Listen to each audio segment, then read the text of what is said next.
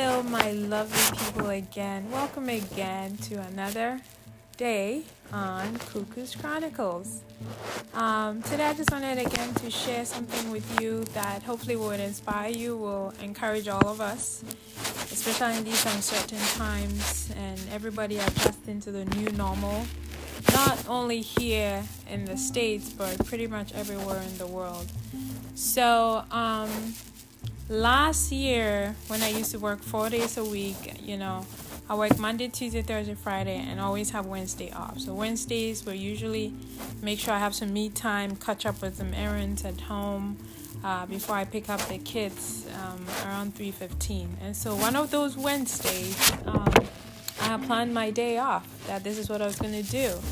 Um, I was going to do groceries. I was going to do laundry. I was going to catch up on some me time and then just enjoy the sunshine till the kids um, had to come back home.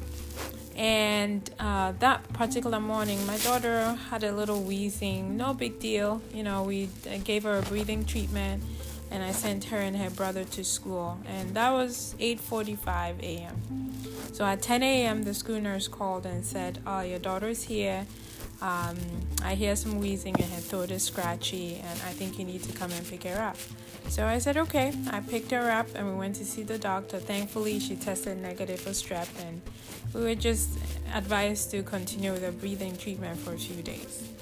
Um, on our way back home, I got another call from the school nurse. My son had a swollen, itchy red eye, and he needed to be picked up too. So back to the school I went to get my son. We went home for about an hour and then we had to head back to the doctor to get him checked out too. Eye infection.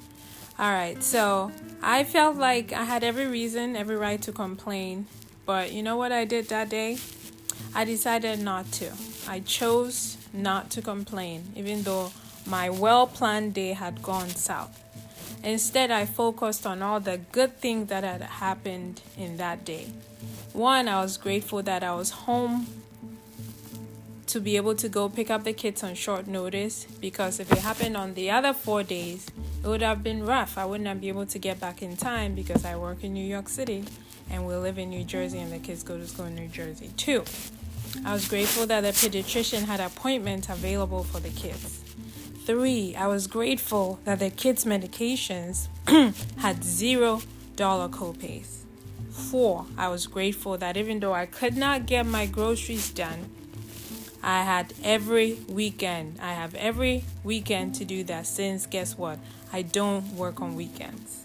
And I was also grateful for safety as we drove from doctor to school, to doctor to school to home because we passed by an accident. Why am I saying all this? We are in a storm. As a people, as a nation, all over the world, everybody is trying to adjust to the new normal. Those with kids have kids home, homeschooling. Some people have lost their jobs. Some people have to work from home. Some people have to stay have to stay in their apartment and not venture outside. Most of us have to change our whole routine people had spring break uh, uh, plans, people had trips coming up. Um, some of us have parents and siblings who live in other countries and we're concerned about them. But you know what I want us to do this week and the, week, the weeks ahead, even though we don't know what's going to happen? I want us to find something good in the day to be grateful for. I want us to be grateful that we can we have a home that we can stay in I want us to be grateful that we have food to eat. I want us to be grateful that we can pick up the phone and check in on a friend, pick up the phone and check in on a, a brother or a sister. We can pick up the phone. We can even do FaceTime. Thank God for technology. We can do a video conference call and have a conversation. I want us to be grateful that we have life.